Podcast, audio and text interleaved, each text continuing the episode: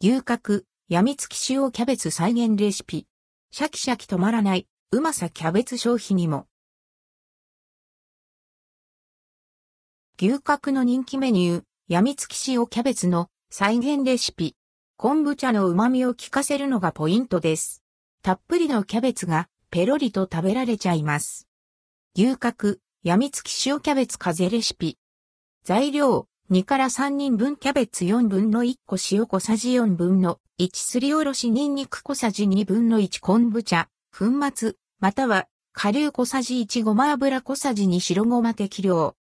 作り方キャベツはざく切りにする。キャベツ、塩、すりおろしニンニク、昆布茶、ごま油をポリ袋に入れる。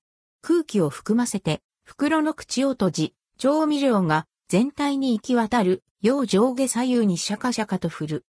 全体が馴染んだら OK。皿に盛り、白ごまをかけて完成。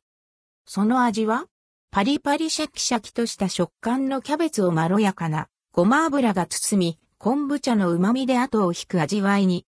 まさに牛角の病みつき塩キャベツ。似せるポイントは昆布茶を使うこと。なければ昆布だしでも OK です。